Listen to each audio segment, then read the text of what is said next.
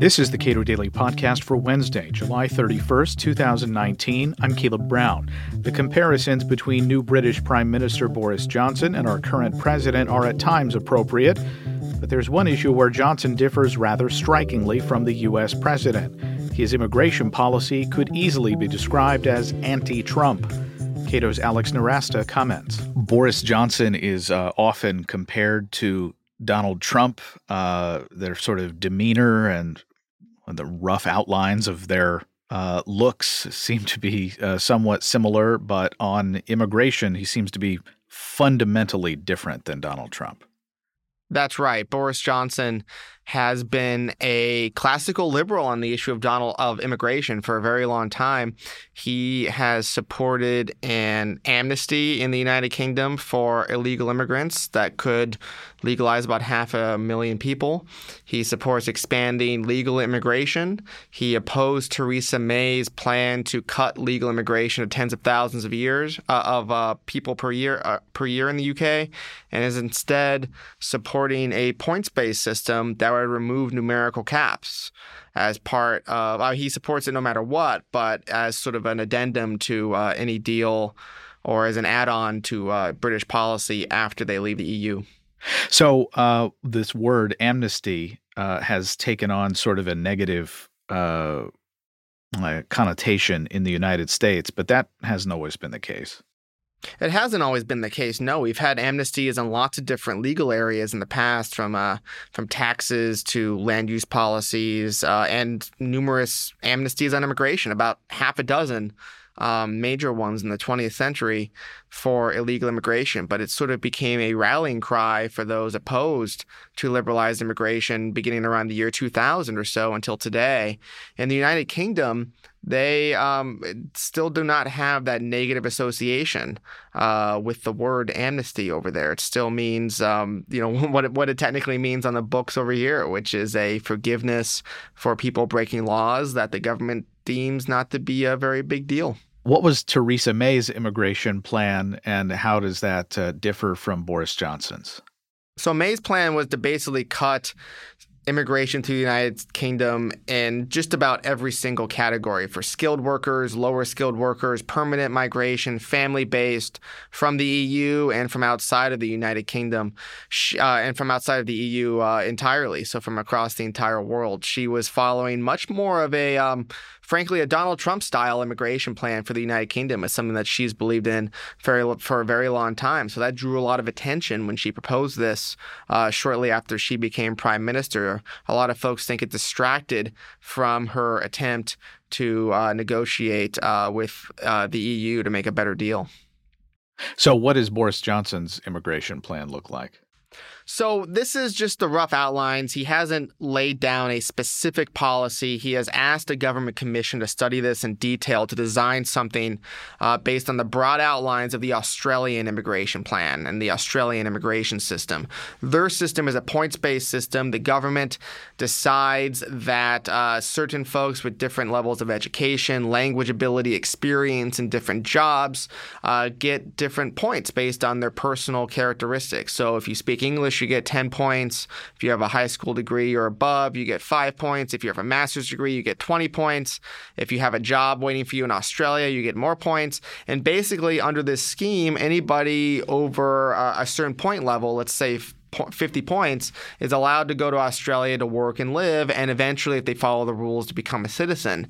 What Boris Johnson has proposed is basically copying that system with some few changes um, related specifically to the United Kingdom, uh, importing it, and basically opening up British immigration, uh, the United Kingdom, to immigrants from all over the world in a way that Australia has. Australia is sort of the one of the prime examples of a merit based immigration system used by Donald Trump, by people all over the world, as sort of an example, as an exemplar system. And uh, Boris Johnson wants to bring it over to the United Kingdom. What are some of the biggest concerns that uh, Great Britain has with respect to immigration? Obviously, Brexit uh, poses some challenges uh, with their ability to allow people uh, free movement uh, and attract workers and uh, keep their economy humming. Um, but what is what has been the what have been the stated uh, concerns about immigration there? Well, the stated concerns are similar to what they are here. They revolve around uh, the economic impact. Um, a sort of stereotype in the United Kingdom is that immigrants are Polish plumbers.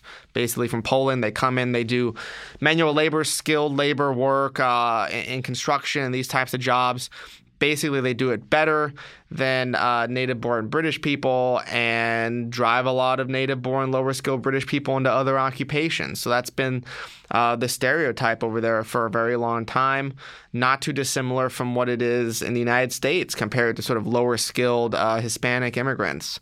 So they've had a pretty positive impact in the U.S. economy, but people think they're taking jobs, forcing lower skilled Brits into uh, out of the labor market.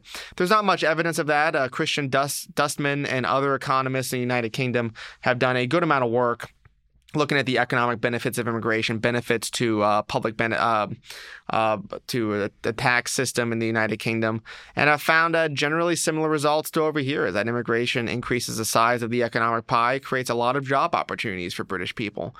Now, underneath all of this are also concerns about security, uh, about crime, about assimilation. In the American media, we see a lot of this related to, say, um, South Asian and Middle Eastern immigrants in the United Kingdom, uh, and a lot of problems with that but uh, that's vastly overblown, especially in uh, the uh, in, in, the United States and American media. We see these issues over here, but over there, they're more concerned with a lot of the bread and butter issues, the issues about uh, economics rather than assimilation. What's the big lesson that uh, Donald Trump may be willing to take from uh, Boris Johnson with respect to immigration, if there is one? Well, that's the fifty thousand dollar question. it might be that a sort of successful, uh, a populist sort of leader, a leader who's uh, riding this sort of um, bandwagon of uh, populist fervor all over the world might not need to appeal to anti-immigrant sentiments in order to win, uh, or able to do well. Boris Johnson is not going to be judged on this issue, though. He's going to be judged on how successfully the United Kingdom leaves the EU and how well that deal goes, not on immigration. It's uh, remarkable that he, at a, at this time, is leading the Conservative Party because of his opinion on immigration, but that's ultimately not the major issue. Here in the United States, Donald Trump is going to be most judged, I think, on his issue of immigration. Number one issue in the United States, according to Gallup polls, and the number one issue that he's talked about since being elected. So I'm not sure how similar they are the amnesties that the United States has engaged in, of course, uh, most famously uh, Ronald Reagan's amnesty in 1986. Uh, what have been the history of what has been the history of amnesties in Great Britain?